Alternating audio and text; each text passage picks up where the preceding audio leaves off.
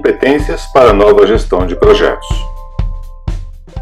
Será que as competências necessárias hoje para a gestão moderna de projetos são muito diferentes das competências necessárias 20 anos atrás? Além da complexidade dos projetos e da evolução dos ambientes gerenciais, há ainda a diversidade dos relacionamentos humanos. Competências técnicas, profissionais e humanas sempre foram necessárias, mas em doses diferentes. Antigamente, a competência técnica para a gestão eficiente do escopo, cronograma e custos era garantia de sucesso. Entretanto, hoje o escopo muda a cada instante e prazos e custos são apenas referências. Mudança de contexto. Os ambientes organizacionais estão evoluindo cada vez mais rápido da primeira revolução industrial para a segunda, houve uma lacuna de aproximadamente 100 anos. Por outro lado, entre a penúltima, com a introdução da tecnologia, para a última, com o uso da inteligência artificial, levou-se menos de 40 anos.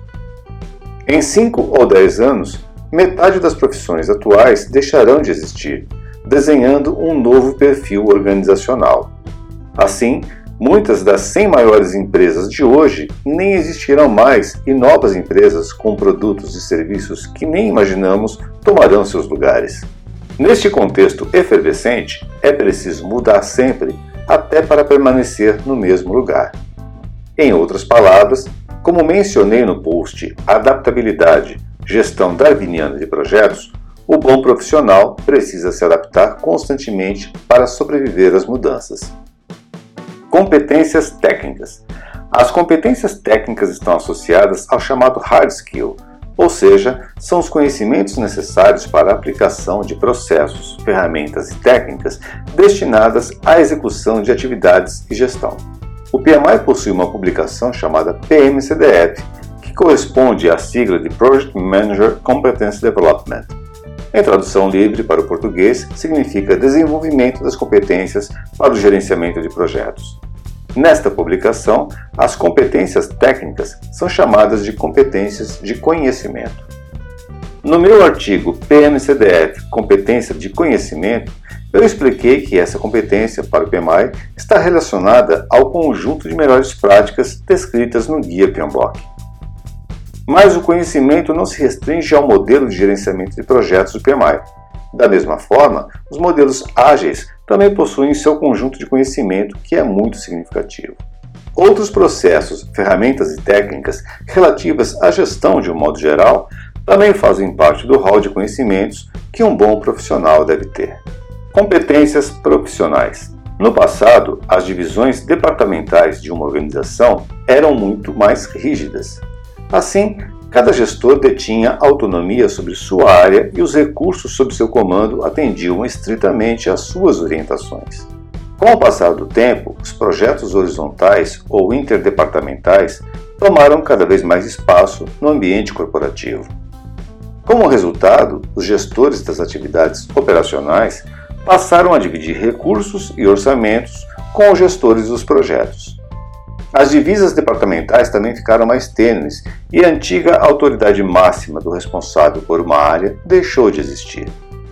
Nesse novo ambiente, muito mais complexo, entender a estrutura organizacional e todos os seus movimentos passou a ser fundamental.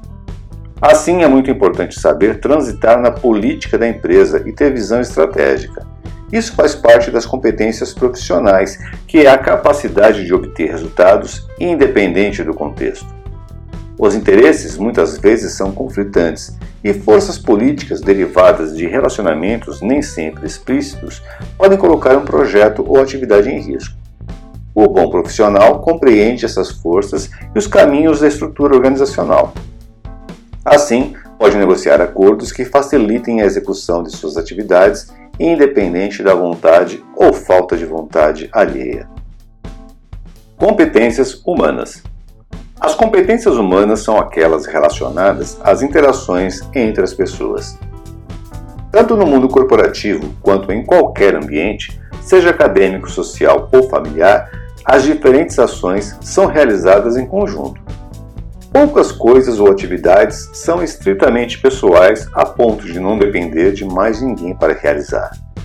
Na vida profissional, isso é ainda mais evidente. Pessoas interagem em um departamento ou projeto para a realização das tarefas. São pessoas também que interagem entre as organizações para as negociações de compra, venda ou parcerias.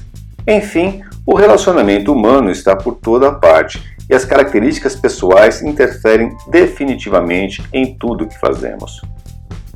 Como escrevi no artigo PMCDF Competência Pessoal, é fundamental desenvolver habilidades que permitam uma eficiente interação com os envolvidos nas atividades. O profissional competente é o que consegue lidar com pessoas entendendo a si mesmo e os demais. É preciso conhecer as atitudes, comportamentos, influências culturais e características pessoais, pois tudo isso pode interferir nas atividades em grupo. E essa interferência pode ser determinante entre o sucesso e o fracasso na obtenção de resultados. Competência de inovação. As competências técnicas profissionais e humanas são realmente indispensáveis em qualquer contexto. Mas o profissional mais valorizado hoje em dia é o que consegue juntar todas essas em uma ainda mais importante. A competência de inovação é a que mais está fazendo a diferença hoje em dia, com a velocidade das mudanças.